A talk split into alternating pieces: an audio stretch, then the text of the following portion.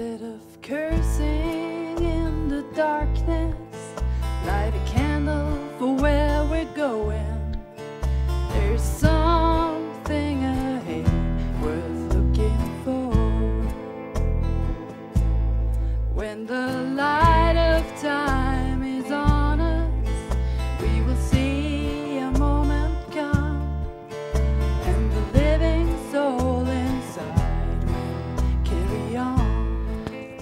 Bien, queridos hermanos, hermanas, amigas y amigos, eh, ya hemos dado lectura, ¿cierto? A Mateo capítulo 6. Eh, ya entramos al capítulo 6 eh, y hemos leído del 1 al 8. Y después hemos saltado del 16 al 18. Si ustedes se dieron cuenta, solamente dejamos afuera, porque lo vamos a tratar aparte el próximo domingo, en la oración del Padre Nuestro. ¿En qué consiste esta oración? Las partes de la oración y qué es lo que Jesús nos está enseñando con esta oración. Bueno, eso lo va a exponer el próximo domingo nuestro presbítero Héctor. Así que hoy vamos a hablar de todo lo que está alrededor de este, este núcleo que es el Padre Nuestro, ¿cierto? Vamos a hablar de lo que Jesús está instruyendo desde el 1 al 8 y después del 16 al 18. ¿Y esto por qué? Porque aquí en esta parte del sermón ya Jesús empieza a hablar sobre un aspecto fundamental. Él empieza a hablar acerca de la espiritualidad y de la vida devocional, de la vida espiritual, de la vida con Dios. Y esto es muy importante. Como nosotros podemos ver y como nosotros podemos eh, eh, entender, y ya hemos visto hasta acá, Jesús lo que está haciendo es reuniendo a su pueblo, reuniendo al pueblo que Él escogió, porque Él es Dios, ¿cierto? Él es Jehová, que llamó a Abraham, ¿cierto? Y que le permitió a Abraham y Sara, a pesar de ser ancianos y a pesar de que Sara era estéril, les permitió tener un hijo en Isaac, en quien fue llamada descendencia, y del cual vino Jacob, y de Jacob vinieron entonces las doce tribus. Y así el Señor de manera milagrosa conformó a este pueblo con el propósito de que fuese luz a las naciones. Conocemos a grandes rasgos la historia que el pueblo lamentablemente no cumplió fielmente este papel. Así que ahora Jesucristo está reuniendo a aquellos judíos que buscan a Dios, que realmente quieren buscarle de corazón. Hay muchos judíos que no están creyendo, que están endureciendo su corazón. Después Pablo va a decir con palabras muy duras, va a decir que son como ramos de un olivo que son arrancados para que otros ramos sean injertados. Y ahí estamos nosotros, los que no, son, no siendo judíos o no teniendo ascendencia judía, sin embargo somos injertados en este olivo que es el pueblo de Dios. Y Jesús también usa palabras muy duras cuando él habla sobre la vid y él dice que él es la vid. Y por lo tanto él dice que esta vid del pueblo de Dios, que está básicamente constituida por él, ¿cierto? Él es la base, el sustento de esta vid. Él dice entonces que los pámpanos que no dan frutos son arrancados y son echados al fuego. Sin embargo, hay un grupo, hay un remanente fiel de judíos, de descendientes de Abraham, en este momento que sí creen y ellos se están acercando al Señor. Y ellos escuchan a Jesucristo y quieren saber más.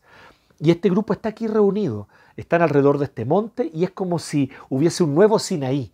Como si ahora alguien ciertamente superior a Moisés, mejor que Moisés, y de manera muy humilde, se presenta en este monte para enseñar. Y para enseñar cómo este pueblo renovado puede ser limpiado y puede cumplir su papel para el cual fue llamado, para el cual Dios llamó a Abraham desde el inicio. Cuando Dios llamó a Abraham le dijo, en ti serán benditas todas las familias de la tierra, o sea, todas las naciones, todas las etnias. El propósito de Dios fue siempre que todas las etnias fuesen bendecidas a través de este pueblo. Entonces lo que está haciendo Cristo ahora es renovar, limpiarlos a estos descendientes de Abraham, enseñarles por lo tanto cómo debe entenderse y interpretarse la ley verdaderamente, fielmente, y entonces también le está enseñando cómo deben vivir entre las naciones. Y ya vimos toda una parte que la concluyó el domingo pasado nuestro querido presbítero Vinicius, donde él concluyó toda una sección donde Jesús habla de cómo interpretar de manera correcta la ley. Y aquí no se trata simplemente de una interpretación racional versus otras interpretaciones racionales. No, aquí no es relativismo. Aquí existe una forma correcta de interpretar y existen otras maneras equivocadas de interpretar la Biblia. Jesús siempre reconoció eso. Existen, sí, interpretaciones erróneas, tendenciosas y que lo que hacen es desviar el propósito de la palabra de Dios. Ten cuidado que no te ocurra a ti, querida amiga. Ten cuidado, amigo mío, que no te vaya a ocurrir de interpretar la Biblia de tal forma que tú entonces la estés torciendo para tu beneficio como los fariseos lo hacían. Y Jesús entonces advierte con respecto a cómo interpretar rectamente esta ley. Fundamentalmente lo que él quiere decir es, la ley se interpreta entendiendo que se trata de obediencia de corazón, de obediencia por amor, de temor de Dios que está en el corazón y no simplemente preceptos externos.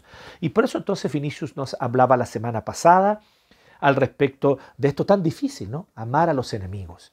Tanto así que a algunos nos causó un poquito de, de, algunos les causó un poquito de confusión, a algunos les causó, espérate, entonces, ¿no debo buscar justicia? ¿No debo anhelar justicia?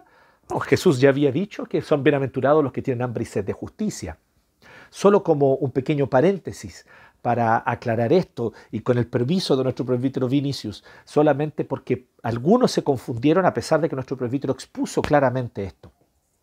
El problema era que ellos querían buscar justicia por sus propias manos, de manera totalmente autónoma y motivados por su odio hacia aquel que les había hecho daño. Cuando tú quieres buscar justicia por tus propias manos y motivado por la rabia, la ira y el odio contra el que te ha hecho daño, ciertamente no habrá justicia. Santiago, el apóstol Santiago lo dice de otra manera. Él dice que en la ira humana no obra la justicia de Dios. Clarísimo, ¿no? En la ira humana no actúa la justicia de Dios. Punto. Es la palabra de Dios, hija de Dios. Sométete a su palabra. Hijo de Dios, sométete a la palabra de tu rey. Entonces, ¿qué es lo que nos está enseñando Jesús? Que cuando busques justicia, nunca lo hagas por un deseo de venganza personal. Y recuerda siempre no buscar tú por ti mismo la venganza personal. Y ahí está el principio famoso ojo por ojo, diente por diente. Principio inspirado por Dios y que aparecía en el Antiguo Testamento, pero para ser aplicado por los jueces en un tribunal. No para que yo lo aplicara a mi vida cotidiana con el vecino, con el primo, con el hermano, con la esposa, con el esposo. No, es para ser usado en aquellas circunstancias donde algo tiene que ser llevado a tribunal y a juicio porque es muy importante que se haga justicia. Entran a robar a tu casa, ¿cierto? ocurre eh, un, asesinato de un ser querido, ocurre una violación o un abuso sexual, evidentemente es tu deber buscar justicia. Hay violencia de tu esposo contra ti y, por lo tanto tú debes denunciar y buscar justicia. Entonces nadie está diciendo que no, pero ojo que en este proceso jamás tu motivación sea el odio. Siempre tu motivación sea eh, buscar la justicia porque tienes hambre y sed de justicia y por otro lado el perdón hacia el prójimo, no el odio hacia el prójimo, pero el buscar justicia porque esto glorifica a Dios. Espero solamente, disculpen este paréntesis, cierro paréntesis aquí, haber por lo tanto dejado claro que la instrucción de Jesús no niega que se busque la justicia. La instrucción de Jesús lo que busca hacer es que nos, no busquemos por nosotros mismos la venganza personal como si eso fuese justicia. ¿Bien? Una vez entendido eso y comprendido eh, todo lo que Jesús nos enseñó, ahora viene el momento de hablar de la espiritualidad. La espiritualidad. Esto, esto que nosotros hablamos de los actos de devoción, esto que es expresar devoción a Dios, adoración al Señor y nuestra espiritualidad. Y aquí Jesús va a decir algunas cosas muy interesantes en toda esta sección que va del 1 al 18, en realidad, es enterita toda esta sección. Solo que hay un pequeño detalle que, como les decía, vamos a dejar para el próximo domingo el Padre Nuestro y el análisis del Padre Nuestro en sí. ¿ya? Lo vamos a dejar para el próximo domingo. Eh, porque ahí hay muchas joyas preciosas que sería bueno rescatarlas eh, con más detalle. Así que nuestro presbítero Héctor nos va a guiar en esa exposición. Hoy yo quiero hablarles sobre estos tres casos que habla Jesús aquí de espiritualidad. El dar a los necesitados, o el dar a los empobrecidos, ya vamos a hablar, ¿qué queremos decir con empobrecidos? No se asuste con la palabra, quiero explicarla, quiero que usted por favor escuche con calma y atención para entender por qué utilizo esta palabra empobrecidos, que tiene una raíz en el Antiguo Testamento. El dar a los empobrecidos, el orar y el ayunar. El dar a los empobrecidos, el orar y el ayunar. Así que justamente vamos a hablar sobre una espiritualidad contracultural en estos tres aspectos. Así que los jovencitos eh, más atentos ya probablemente anotaron el título. Los que no, tal vez un poquito distraídos estaban, anoten ahora. Una espiritualidad contracultural. Ese es el título de hoy. Y vamos a hablar tres cosas. Hoy tenemos tres puntos. Volvimos a los tres puntos nuevamente. Y vamos a hablar tres cosas de la espiritualidad contracultural. Entonces vamos directo al grano. En primer lugar, una espiritualidad contracultural da a los empobrecidos para hacer la voluntad de Dios. En segundo lugar, vamos a ver que una espiritualidad contracultural ora para tener comunión con Dios. Y en tercer lugar, una espiritualidad contracultural, vamos a ver que, en tercer lugar, ayuna para saciarse en Dios. Ayuna para saciarse en Dios. Si ustedes se dan cuenta, y estos tres puntos los vamos a exponer brevemente ahora, ustedes pueden percibir que el punto de Jesús aquí es que la espiritualidad verdadera está centrada en Dios. La espiritualidad verdadera está centrada en Dios, no en el otro, no en lo que la sociedad dice o no dice, no en lo que nuestra cultura nos dicta, sino en Dios, en conocerle, amarle, deleitarse en Él y hacer su voluntad. Esta es la espiritualidad verdadera y ciertamente una espiritualidad contracultural. Porque la gente es espiritual. Mucha gente, hoy en día eh, mucha gente se reconoce como espiritual. Eh, incluso hay encuestas al respecto, ¿no? que preguntan a la gente si tiene o no tiene una adscripción religiosa, católico, evangélico, judío, lo que sea. Y aunque la persona responda no, igual siempre viene después una siguiente pregunta. Ya hace varios años que se ha incorporado esa pregunta en las distintas escuelas, eh, perdón, en las distintas eh, encuestas, en las distintas encuestas se ha incorporado esa pregunta. Independientemente si la persona tiene o no adscripción religiosa, luego le pregunta si se considera una persona espiritual. Y esto ha sido clave porque ha ayudado a descubrir que aunque muchos dicen no tener adscripción religiosa o no tener religión, y ese número que afirma no tener religión crece en Chile, crece estadísticamente año a año, sin embargo, también sigue siendo un número alto el de gente que se considera espiritual. Ese número no ha disminuido. ¿Se considera usted alguien espiritual? Sí. Y gran parte de los que responden no tengo religión, responden sí, me considero alguien espiritual. La espiritualidad forma parte de la vida cotidiana y forma parte de nuestra vida hoy. Pero hay una espiritualidad verdadera. Hay una espiritualidad que es genuina. Hay una espiritualidad que proviene de Dios, que está centrada en Dios. Hay una espiritualidad falsa. Hay una espiritualidad que, es, eh, que está falseada. Hay un sucedáneo de espiritualidad hay un sucedáneo de espiritualidad. Existe una espiritualidad eh, fresca, orgánica, como limón recién exprimido, que tú lo aprietas y suelta ese aroma y saca todo ese jugo, ¿cierto? Que te da ese, aroma y ese sabor especial eh, a una ensalada o a una limonada, a lo que sea que tú le eches el jugo de limón. Y existe esa espiritualidad que es como el zumo de limón orgánico recién exprimido. Y existe la espiritualidad traverso embotellar una botellita plástica.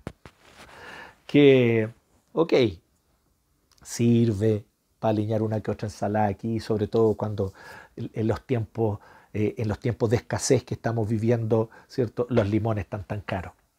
Entonces, pero cuando hablamos de espiritualidad, aquí es donde viene el tema. La espiritualidad verdadera no no, no, no, no es más cara en términos monetarios, financieros. No te sale más cara que la espiritualidad sucedánea. Lo único que requiere, eso sí, una mayor entrega y una entrega genuina. Y entonces la pregunta es si estamos dispuestos a dar los pasos para esa entrega de corazón, para vivir una espiritualidad genuina, no sea una espiritualidad contracultural. Porque vuelvo a decirte, espiritual todos son, espirituales todos son, y todos se reconocen como espirituales. Pero ¿cuál es la espiritualidad genuina? En primer lugar, como les digo, la espiritualidad verdadera da a los empobrecidos para hacer la voluntad de Dios. Entonces toma nota de esto, da a los empobrecidos para hacer la voluntad de Dios. Varias cosas me llaman la atención aquí y quiero dejarlas para que las reflexionemos, para que tú las pienses y las apliques a tu vida. En primer lugar, piensa muy bien en lo que dice Jesús. Jesús dice, cuídense de no hacer sus obras de justicia delante de la gente. Y uno se asusta porque dice, espérate, Jesús, si tú eres un lector atento, te das cuenta. Los que no son lectores atentos no se dan cuenta. ¿Ah? Hay algunos que son distraídos. Pero miren, cuídense de no hacer sus obras de justicia delante de la gente. 6.1, ¿cierto? Volvamos un poquito más atrás en el sermón. Capítulo 5, verso 16. Yo sé, los más atentos se dieron cuenta de esto. Pero Jesús acababa de decir en el mismo sermón, estaba ahí mismo parado en ese monte esa misma tarde o mañana, lo que fuera, y había acabado de decir un poquito antes, hagan brillar su luz delante de los hombres, para que ellos puedan ver las buenas obras de ustedes y alaben al Padre que está en el cielo. Qué cosa extraña. Cuídense de hacer sus obras de justicia delante de la gente. Y por otro lado, hagan brillar sus obras delante de la gente. ¿No se está contradiciendo Jesús? Es una aparente contradicción. Y aquí entonces aquellos lectores atentos que se dieron cuenta de esta aparente contradicción, de entre ellos, sin embargo, hay unos lectores aún más atentos que los atentos, que se dan cuenta que, como decía recién, es una aparente contradicción. Porque claramente el 16 dice que hagan brillar su luz delante de todos con un propósito, que alaben al Padre que está en el cielo que Jesucristo se haga más famoso, que Dios el Padre se haga más famoso, que el Padre sea exaltado, que su nombre sea reconocido y no tu nombre, ni tu apellido, ni tu denominación, ni tu iglesia, ni tu organización, ni tu fundación, ni tu ONG, sino Cristo, el Señor, el Padre, que Él sea glorificado. Mientras que en el 6.1, cuídense de no hacer sus obras de justicia delante de la gente para llamar la atención. Así completa el 6.1. Para llamar la atención. Para llamar la atención. Porque si actúan así, su Padre que está en el cielo no les dará ninguna recompensa. ¿Qué se refiere a ninguna recompensa que valga la pena? Ninguna recompensa real, genuina, que realmente valga la pena. Ya, vamos a, hablar sobre eso eh, eh, en el siguiente punto. Pero aquí partimos con lo primero. La espiritualidad contracultural da a los empobrecidos para hacer la voluntad de Dios. Lo primero que llama la atención, ¿cierto? Es esto. Es cuando des a los necesitados, no lo anuncian son de trompeta, como los hipócritas en la sinagoga y en las calles. Cuando de los necesitados, no te saques a cada rato una selfie subiéndola al Instagram y poniéndola en el Facebook. Cuando dé a los necesitados, ¿cierto? No estés a cada rato haciendo alarde de eso para que te vean, para que te vean. Lo que el Señor está diciendo, primeramente me llama la atención es esto esta espiritualidad que da a los empobrecidos para hacer la voluntad de Dios nos muestra una espiritualidad que no responde a esa separación drástica que existe en el mundo moderno entre lo público y lo privado. ¿Se dan cuenta de eso? La espiritualidad no se reduce a, a la devoción privada. Mire, cuando Jesús va a hablar de la espiritualidad, y ahora vamos a entrar en el tema de la espiritualidad, dice Jesús, hablemos sobre la espiritualidad genuina. Cuando des a los necesitados, espérate, ¿eso es espiritualidad? Es espiritualidad. Pensé que hablar de, espiritualidad, ¿por qué no hablamos de oración? ¿Por qué Jesús no habla de alabanza, de adoración? ¿Por qué Jesús no habla eh, de cuando nos juntamos en el culto? Porque esas son las cosas a las que se dedica la iglesia. La iglesia eh, no es una ONG y no debe hacer acción social, dice alguna gente exagerando y malinterpretando un principio que no es exactamente lo que enseña la escritura y no es el principio reformado. Dicho sea de paso, ya que somos una iglesia reformada, es importante destacar eso. Ese no es el principio reformado, que la iglesia solo se dedica a predicar el evangelio y a mantener el culto, porque la acción social tienen que hacerla las ONG o el Estado. Esa visión de que de alguna manera eh, la, espiritualidad se reduce a la devoción privada y la privatización de la espiritualidad es uno de los grandes daños de la ilustración francesa desde el siglo XVIII en adelante. ¿Ya? Ustedes me han oído hablar bastante sobre los males de la ilustración francesa y aquí lo quiero decir nuevamente. Uno de los grandes males que la revolución francesa trajo fue justamente traer un racionalismo que separa lo público de lo privado y que además era una visión ingenua plantea que en realidad en la arena pública solamente se pueden plantear aquellas cosas que son racionales, científicas y por lo tanto objetivas, neutras. Y la razón no es neutra, no es neutra. La razón no es neutra. Lamentablemente muchos creyendo esto se abogó por la idea, por lo tanto, ya no solamente de un Estado laico, lo cual es muy bueno, porque un Estado laico no tiene una confesión religiosa y permite que todas las religiones coexistan en una sociedad plural como la nuestra. Eso no es malo. Sin embargo, el problema es que proponen entonces un Estado laicista, proponiendo entonces que simplemente se prohíba dar cualquier tipo de argumento religioso, se quite del ámbito público toda visión religiosa y solamente prevalezcan aquellas visiones que dicen ellos son neutrales, son racionales y son científicas, cuando en realidad muchas de ellas también tienen motivaciones religiosas o pseudo religiosas como premisas a priori. Disculpen que haya entrado en esta temática tal vez más filosófica, política, pero es importante que destaquemos aquí esto primero, que Jesús, y este es mi punto que quiero decir, no hace una separación drástica de lo público y lo privado. Para él es espiritual preocuparse de los pobres.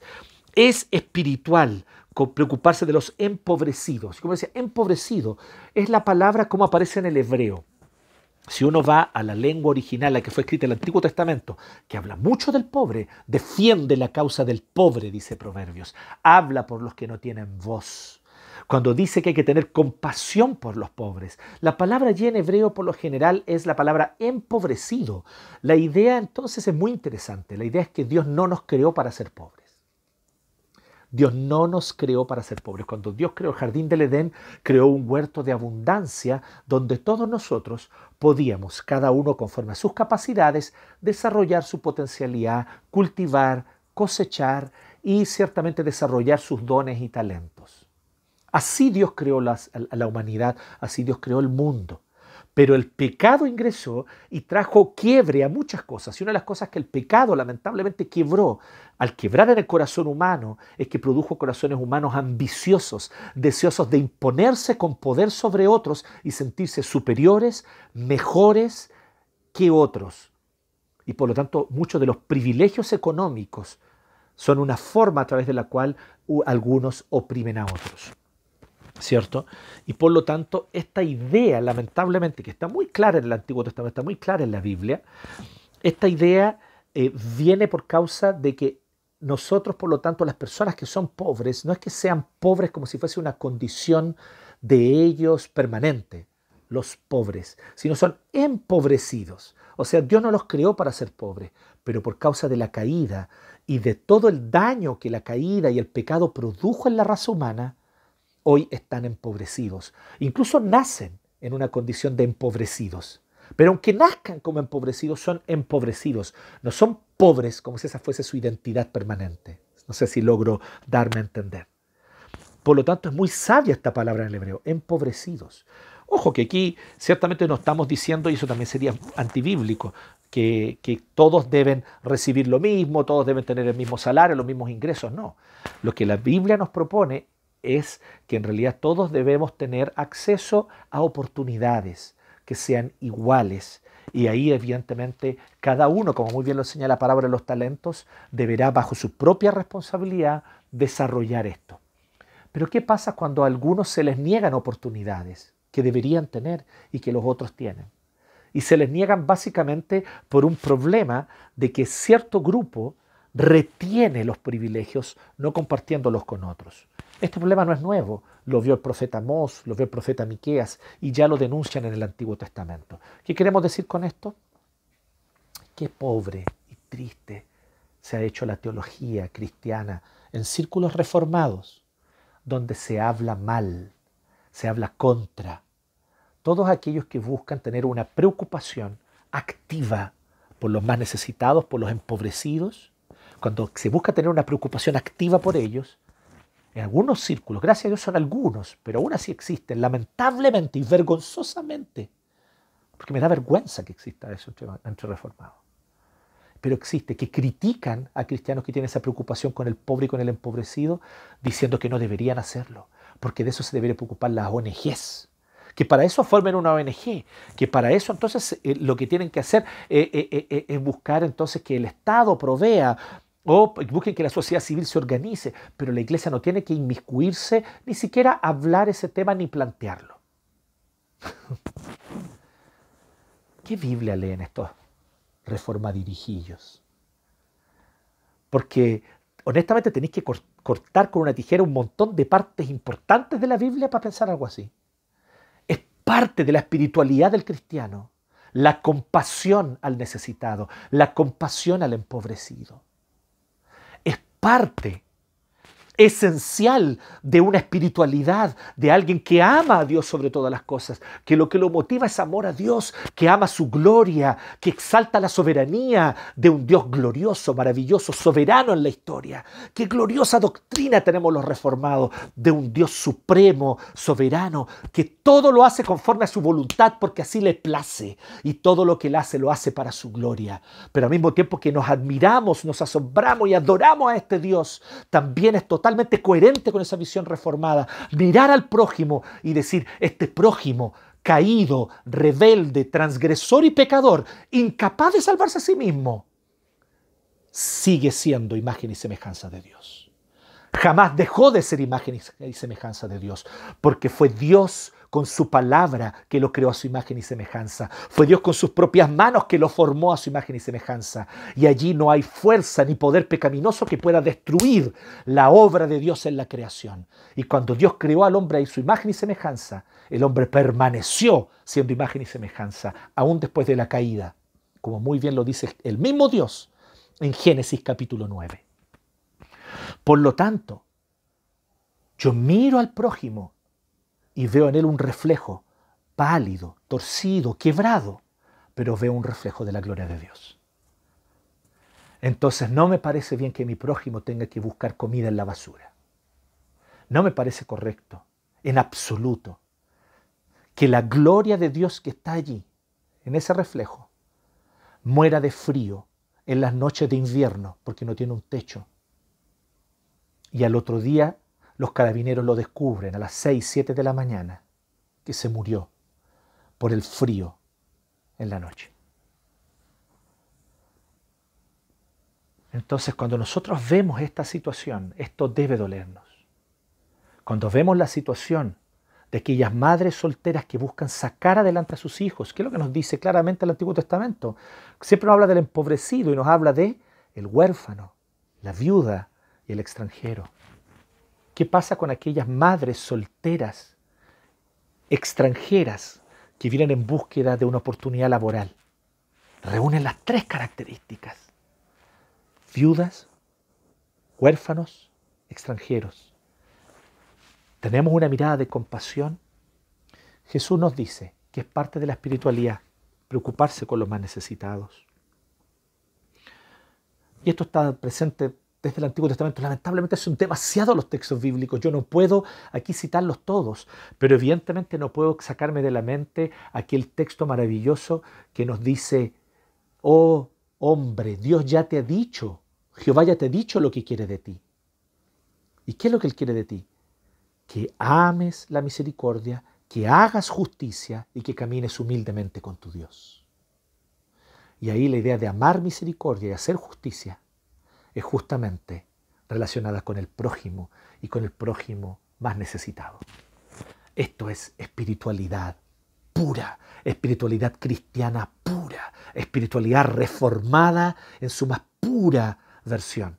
Si queremos mirar ejemplos, Calvino, organizando a los diáconos de la iglesia para atender a los refugiados franceses que venían escapando, empobrecidos, venían escapando de Francia de la persecución y que llegan a Ginebra con una mano adelante y otra atrás. Y es Calvino moviendo a compasión a la ciudad y diciéndole, tenemos que donar, tenemos que preocuparnos, tenemos que ver las necesidades de cada uno. Y a los diáconos los organizó para que hicieran un listado de cada una de las familias de refugiados que había en Ginebra para así atender sus necesidades y que a uno le faltara un colchón donde dormir, un techo bajo el cual refugiarse, ropa para el invierno y alimento para su día. Y así es como se genera uno de los primeros antecedentes de la asistencia social en la historia, en la Ginebra de Calvino. Entonces, queridos hermanos, no hay espiritualidad verdadera allí donde no hay compasión por el empobrecido. Así que da los pero para hacer la voluntad de Dios, no para autoglorificarse. Busca promover la justicia y dignidad de quienes son imagen y semejanza de Dios. Y aquí está la diferencia. No quiere cumplir con una agenda política. La motivación no es cumplir con una agenda política, ideológica de un cierto sector político. Esto es totalmente erróneo, es totalmente equivocado. Buscar responder a una agenda y que esa sea tu motivación, lamentablemente esa motivación va a durar hasta donde dure tu ideología. Pero cuando tu motivación es la gloria de Dios en el prójimo, porque Él fue creado imagen y semejanza de Dios, entonces esa motivación es una motivación permanente. Y eso es lo que está diciendo Jesús. No hagan, por lo tanto, para ser vistos, para ser alabados, para promover una agenda ideológico-política, para promover una agenda humana. Háganlo para que Dios sea glorificado. Háganlo para que la voluntad de Dios se cumpla. Háganlo para que la imagen y semejanza de Dios, rota, quebrada en el prójimo, pueda ser restaurada. Y por lo tanto, en ese dar el plato de comida, en ese entregar un abrigo, va también el anuncio glorioso del Evangelio de salvación por medio de la cruz y la resurrección de Cristo. Porque queremos que esa imagen sea restaurada, ciertamente de manera integral. Entonces es cierto, queremos ciertamente que Él no esté con hambre, Queremos ciertamente que Él no esté muriéndose de frío. Queremos ciertamente que Él encuentre un lugar en el cual Él pueda vivir. Queremos ciertamente que encuentre un trabajo para desarrollar sus capacidades, porque esto ciertamente dignifica al ser humano. Pero entonces nosotros también, junto con eso, les anunciamos la gracia, el perdón de Jesucristo, que mediante Jesucristo Dios nos da. Así que la espiritualidad contracultural da a los empobrecidos para hacer la voluntad de Dios. El centro es Dios, la motivación es Dios, el objetivo es Dios. Los ojos del que da a los necesitados tienen que estar puestos en Dios, no en el Facebook, no en el Instagram, no en los likes. Que tus ojos estén puestos en Dios, en el Señor, que te ve, que te mira y dice, bien, buen siervo y fiel. Por cuanto lo hiciste a uno de estos más pequeños, a mí lo hiciste. Si lo hiciste a uno de estos más pequeños, a mí lo hiciste. Jesús es clarísimo con eso. En segundo lugar, el Señor nos muestra que una espiritualidad contracultural ora para tener comunión.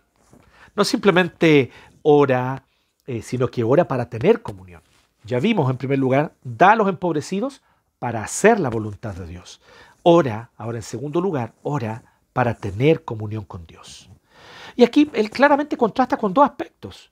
Él contrasta por un lado con quienes lo hacen para obtener prestigio y por otro lado, ¿cierto? Lo contrasta con los paganos que buscan de alguna manera manipular las circunstancias. Estas dos motivaciones erradas para orar, estas dos eh, formas sucedáneas de orar, estas oraciones traverso, lamentablemente no es la manera como el Señor nos invita a realmente orar. Y de lo que trata la oración finalmente. Si la oración no se trata de cuán bien yo lo hago frente a otros. No es una performance para, para, yo obtener prestigio, ni tampoco la oración es una varita mágica eh, para obtener algo o para manipular las circunstancias. Eso claramente nosotros lo podemos identificar aquí en esta lección de nuestro Señor Jesucristo. Entonces, ¿qué es lo que nosotros vemos aquí? Vemos que la motivación para orar es la comunión. Miren qué precioso lo que dice Jesús. Primero, él, compara con los hipócritas, judíos, hipócritas, conocedores de la ley, formados en la ley, pero que todo lo hacen para obtener prestigio. Entonces, primero, el prestigio no es una motivación para orar. El, el, prestigio no puede ser una motivación para tu espiritualidad. Y no puede ser una motivación para nada que tú hagas en el nombre de Dios en realidad. Quiero comentarles algo muy interesante de la lengua castellana, que a los más ñoños que les gusta este tema tal vez les va a parecer interesante. Prestigio es una palabra donde también que tiene su origen o que tiene una raíz común con la palabra prestidigitador.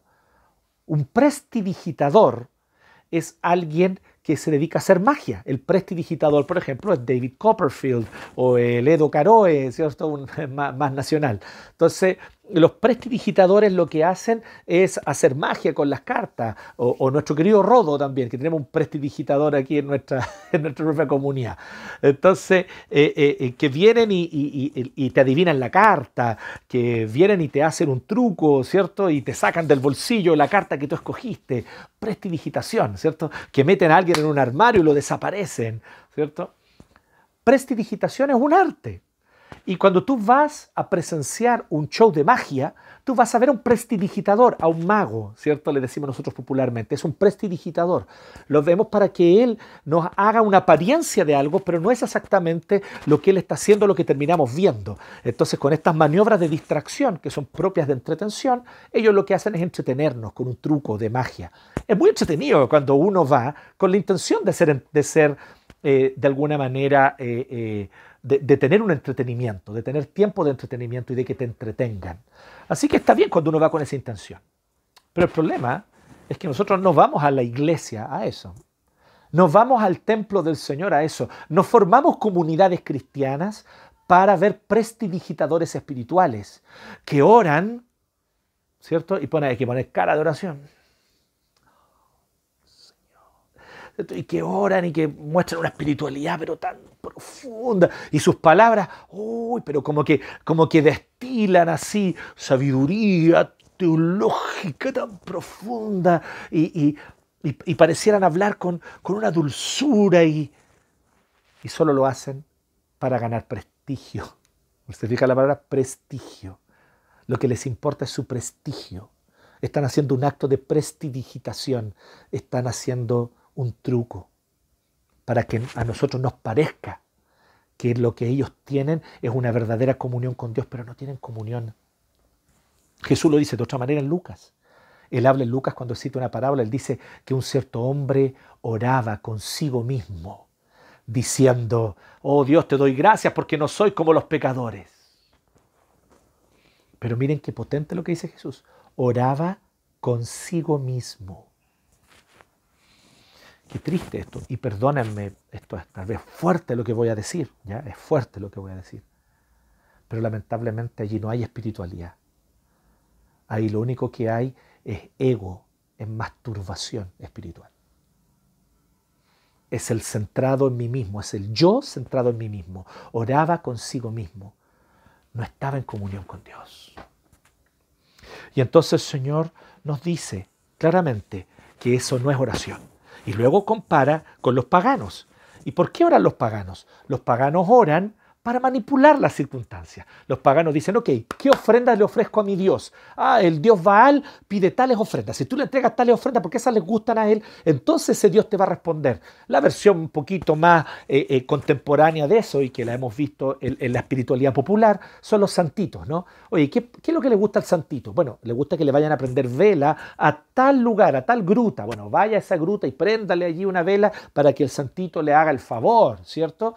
Entonces después, gracias San Pancracio por el favor concedido o lo que sea. Entonces es la lógica pagana del politeísmo pagano antiguo eh, que aún permanece en el catolicismo popular también. Y que, y que permanece, y hay que bueno, sí, estos católicos, qué terrible, permanece en el mundo evangélico también y sobre todo ha resurgido fuerte con la famosa teología de la prosperidad, ¿cierto? Y con todo esto, este movimiento apostólico, profético, ¿cierto? Donde entonces te dicen que tú tienes que orar a Dios de esta manera, que tú tienes que pactar con Dios y entonces Dios te va a dar lo que anhela tu corazón y que tú vas a controlar las cosas porque tú tendrás dominio, porque tú fuiste llamado a ser cabeza y no cola y puro sacando versículos de contexto, interpretándolos pésimamente mal, lo que hacen es justificar una espiritualidad verdaderamente pagana. Es una espiritualidad pagana, politeísta, donde lo que yo busco es manipular las circunstancias, o incluso, peor aún, manipular a Dios a través de mis palabras, mis oraciones, mis pactos, mis etcétera, etcétera, etcétera. Entonces Jesús ambas cosas las condena. Aquellos que oran con una teología muy correcta, muy santa, muy reformada, pero lo único que quieren es ganar prestigio, los prestidigitadores espirituales. Y por otro lado, está el otro lado de la magia, ¿cierto? Los hechiceros. Entonces Jesús dice, no oren como prestidigitadores para causar una impresión en los demás con sus trucos, pero tampoco oren como hechiceros. ¿Qué es lo que un hechicero? Un hechicero invoca, eh, eh, invoca hechizos. Esa es la, la palabra justamente. Invoca hechizos. Wingardum leviosa. No es leviosa, es leviosa. ¿Cierto? Entonces invocan ahí, ¿cierto? Un espectro patronum. ¿Cierto? Oculus reparum. Entonces, si yo pronuncio la palabra correcta de la manera correcta, ¿cierto? Y hago el movimiento preciso de manos con mi varita de la oración, entonces obtendré lo que quiero. No, no oren como prestidigitadores, ni oren como hechiceros. ¿Qué dice el Señor? Oren como hijos. Oren como hijos amados. Ora a tu Padre que está en lo secreto. Qué fascinante esto que dice Jesús. ¿Has estado buscando a Dios? ¿Estás buscando a Dios? Estoy buscando a Dios y quiero encontrarlo, quiero hallar a Dios. ¿Te ha pasado eso? ¿Está ese anhelo en tu corazón? Jesús te dice, ¿dónde encontrarlo? Mira, si yo te dijera, mira, Metro Universidad de Chile en la salida a Arturo Prat, ahí justo al lado del castaño, ahí está Dios esperándote, a las 5 de la tarde. Si tú realmente lo estás buscando, tomaría ahí el metro, ¿cierto? Usarías tu permiso semanal. Vamos, en cuarentena, no, uso mi permiso y voy para allá porque me quiero encontrar con Él. Si de verdad te quieres encontrar con Él, tú irías donde te dicen que Él está, ¿cierto? Bueno, aquí Jesús te dice dónde está el Padre y dónde lo puedes encontrar. Está en lo secreto. No tienes ni que sacar permiso, ni gastar un peso de tu VIP. Tienes que cerrar tu puerta, doblar tus rodillas, donde nadie te ve, que nadie te ve hacerlo, solo Dios, allí en lo secreto. Él te está esperando. Y déjame darte testimonio, y todas mis amigas, mis hermanas, mis hermanos y amigos que están escuchando esto, te pueden dar testimonio de esto también. Y cuando el Señor dice que busquen y hallarán, es verdad, si le buscamos, lo hallaremos. Él está en lo secreto. ¿Y por qué entonces oramos? Para tener comunión. Porque Él es un Padre que no es como los, nuestros padres humanos, como nosotros mismos, que como padres humanos somos súper charchas, somos súper imperfectos. Fallamos tanto. Él no, Él es Padre perfecto, amoroso, entiende, escucha, reprende, corrige, ciertamente, pero jamás dejando de lado su amor, su gracia, su compasión. Así que tu Padre que te ve en lo secreto, Él te recompensará. Y aquí yo quiero analizar esta frasecita que ya apareció antes. Él te recompensará. Y aquí Él te recompensará. Y en los tres casos, en el dar a los necesitados del 1 al 4. En la oración, donde él trabaja el tema del 5 al 8.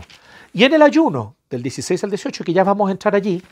En los tres casos Jesús sigue la misma lógica. Él dice así, no sean como los hipócritas, que lo hacen para ganar prestigio ante los demás. No sean así. De cierto les digo, y aquí viene una frase inquietante, ya tienen su recompensa. Wow. Yo no sé ustedes, pero yo encuentro Durísima esta frase, durísima. Así, me, estremece por dentro. Porque conozco mi pecado y sé que muchas veces lo que yo quiero no es lo que realmente Dios me dice que debo anhelar.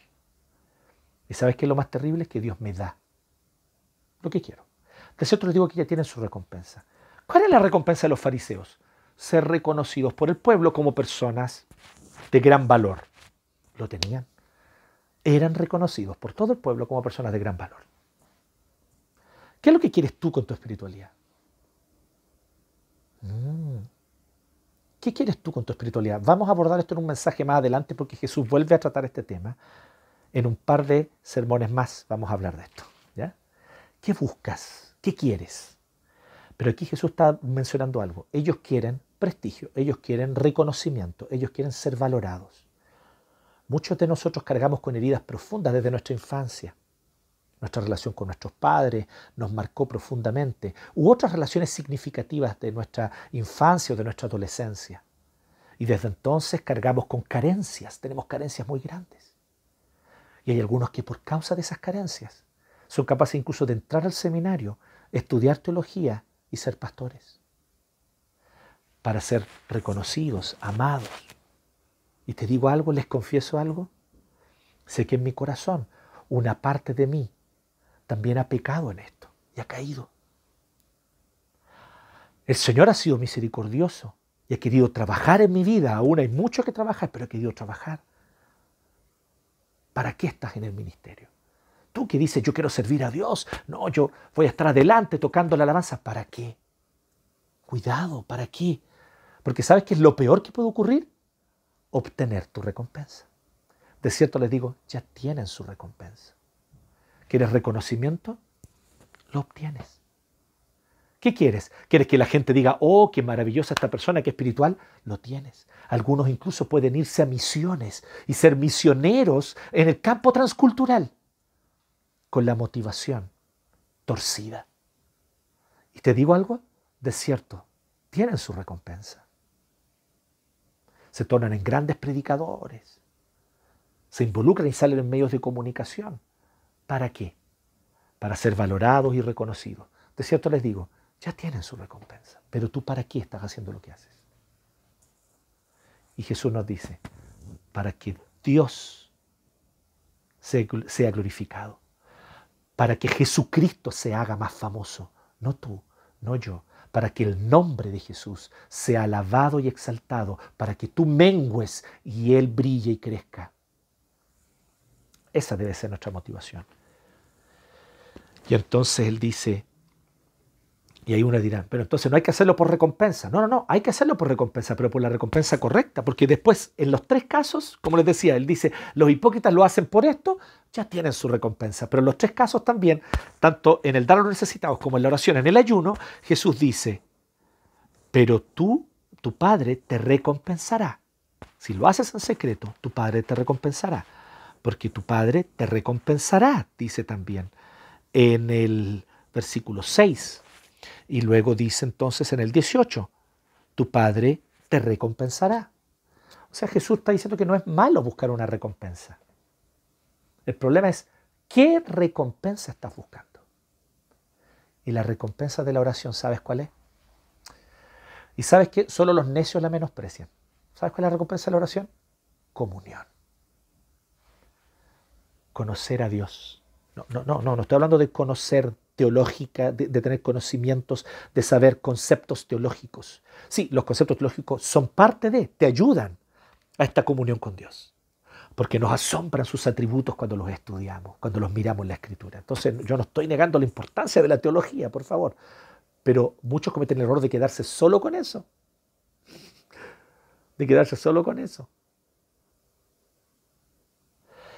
Y entonces el Señor nos dice, no, aquí no se trata solamente de pasarle el dedito a la crema y disfrutar la crema, que es la teología. Aquí se trata de comerse la torta entera, porque entera está buena, entera es deleitosa, la torta entera es deliciosa, con, con el mejor relleno, con los mejores sabores, con la mejor textura es la torta más deleitosa que tú puedes probar. Es la mayor delicia que vas a degustar jamás, no solo en esta vida, sino en la venidera. En toda la eternidad y en todo el universo creado no existe deleite mayor que gozarse en la comunión con Dios. Piensa en cualquier placer, cualquier placer que tú quieras, cualquier placer que has conocido y que te ha, y que te ha deleitado. La comunión con Dios es superior. Es más profunda, deleita más el corazón y es más permanente. Entonces, esa es la recompensa. La recompensa no es reconocimiento, no es aceptación, no es fama. La recompensa no es que los demás te valoren. Si tienes esas carencias, Dios te puede sanar, pero por favor, no te involucres en un llamado misionero o en un llamado al ministerio mientras no resuelvas esas carencias, porque vas a causarte mucho daño a ti mismo y a los que están a tu alrededor. Si vas a involucrarte en servir al Señor, y sabes que eres llamado a involucrarte al, servicio del Señor, si va a involucrarte al servicio, al prójimo, como en el caso del primer caso, si va a involucrarte en servir a los más necesitados, si vas a involucrarte en, en- en luchar por la justicia en nuestra sociedad donde falta tanta justicia, hazlo con esta motivación, la gloria de Dios y conocerle a Él personalmente.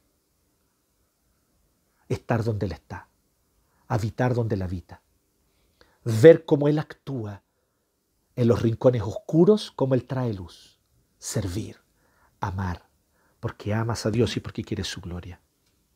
Entonces, el tema no es buscar recompensa, eso no es malo. El tema es, ¿qué recompensa quiero? Y nuestra recompensa es conocerle, y hablo de conocerle en el sentido bíblico de conocerle, tener intimidad con Él, caminar con Él, abrazar a Dios y caminar abrazados con el Señor, sintiendo su abrazo y su comunión. Conocerle y amarle. Esa es la recompensa. Finalmente, y muy brevemente, el ayuno.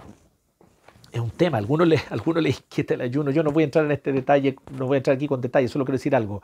¿ya? Si a usted le dijeron que los reformados no ayunan, los que dijeron eso son real y absolutamente ignorantes, de una ignorancia supina.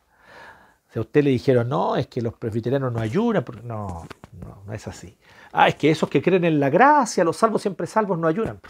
Por favor.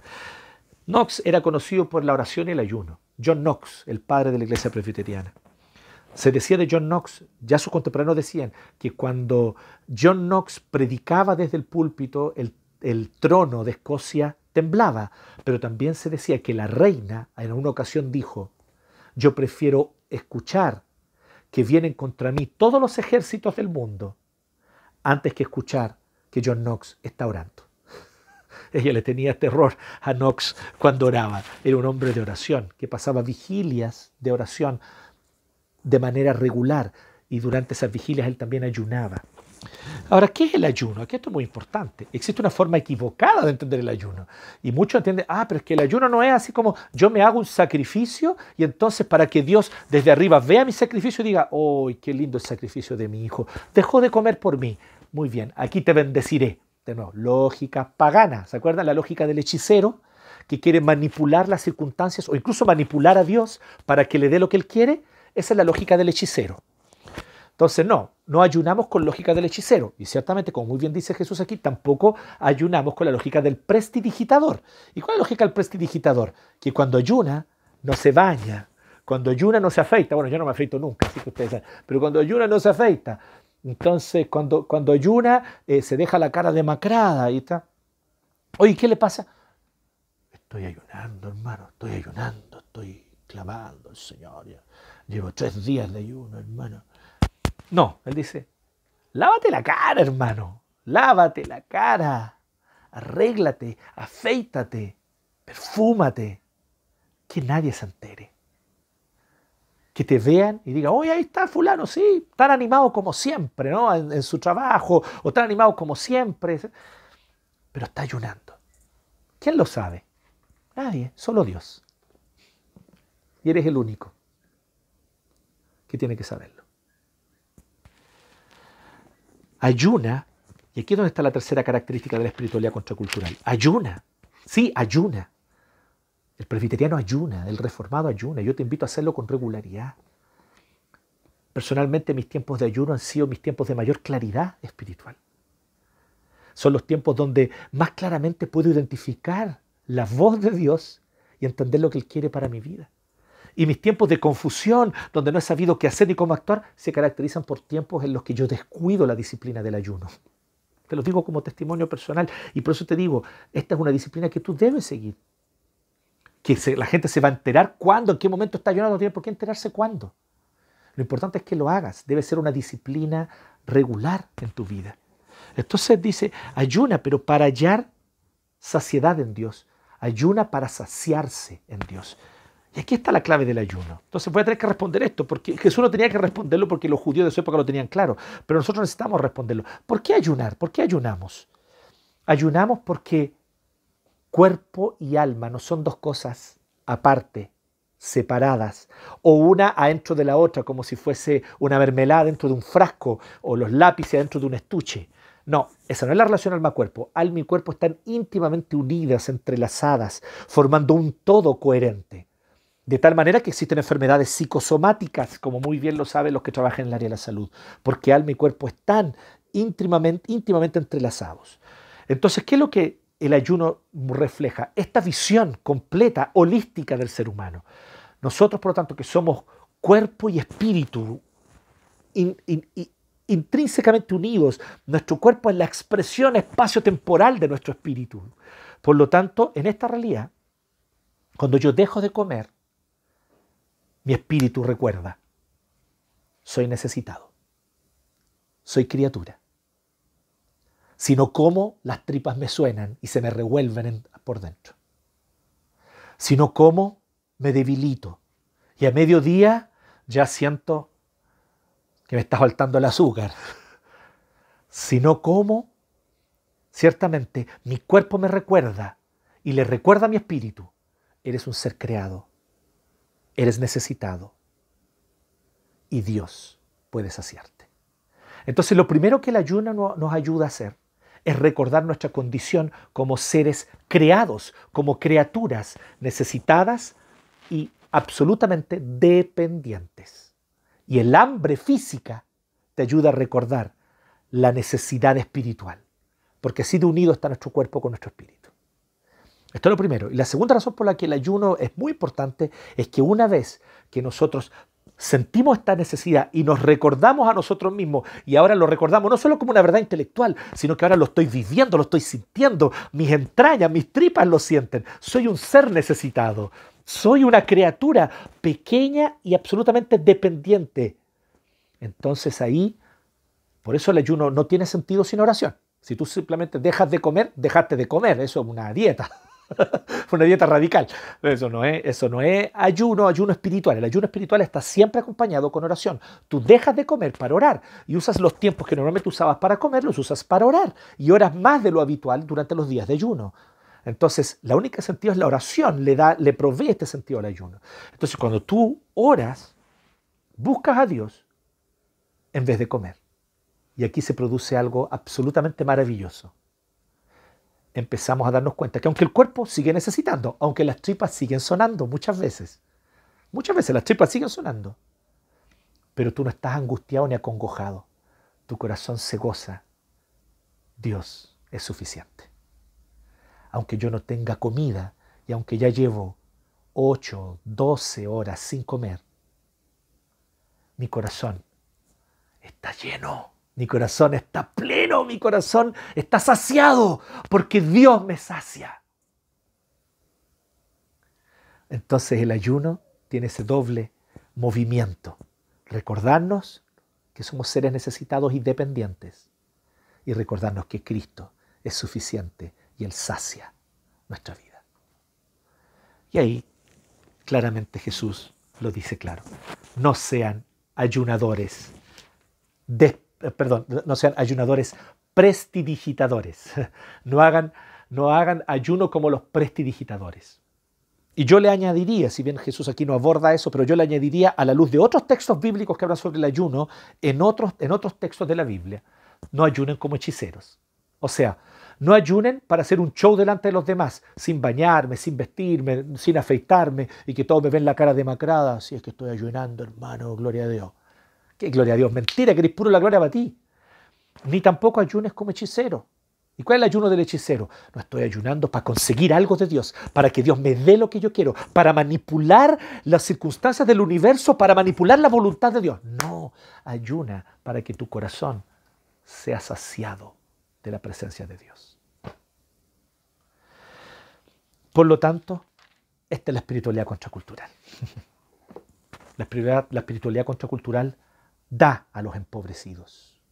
Ora y ayuna. No te llames espiritual si no tienes preocupación y tu corazón no tiene compasión y tu corazón no, no se acongoja por la realidad de los empobrecidos, necesitados, de la viuda, el huérfano, el extranjero. Si tu corazón no se duele por aquellos que están desvalidos y que han sido muchas veces aplastados y pisoteados en nuestra sociedad. Si tu corazón no se duele con esa realidad, no te llames a ti mismo un cristiano espiritual, porque muy espiritual no eres. No, lo digo yo, lo dice Jesús.